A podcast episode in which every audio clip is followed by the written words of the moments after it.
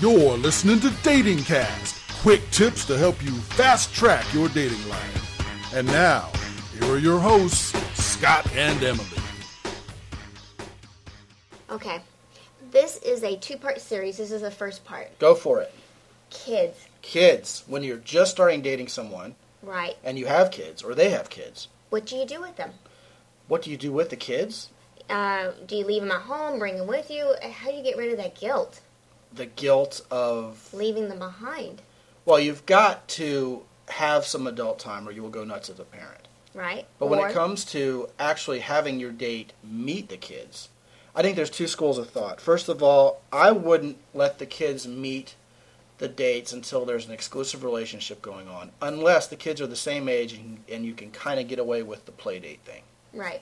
That's But- how I feel about it. Some people would argue with me on the latter, but I think that's perfectly okay. Yeah, I agree. Dating Cast is copyright 2007 by the X and Y Communications Worldwide Media Casting Network.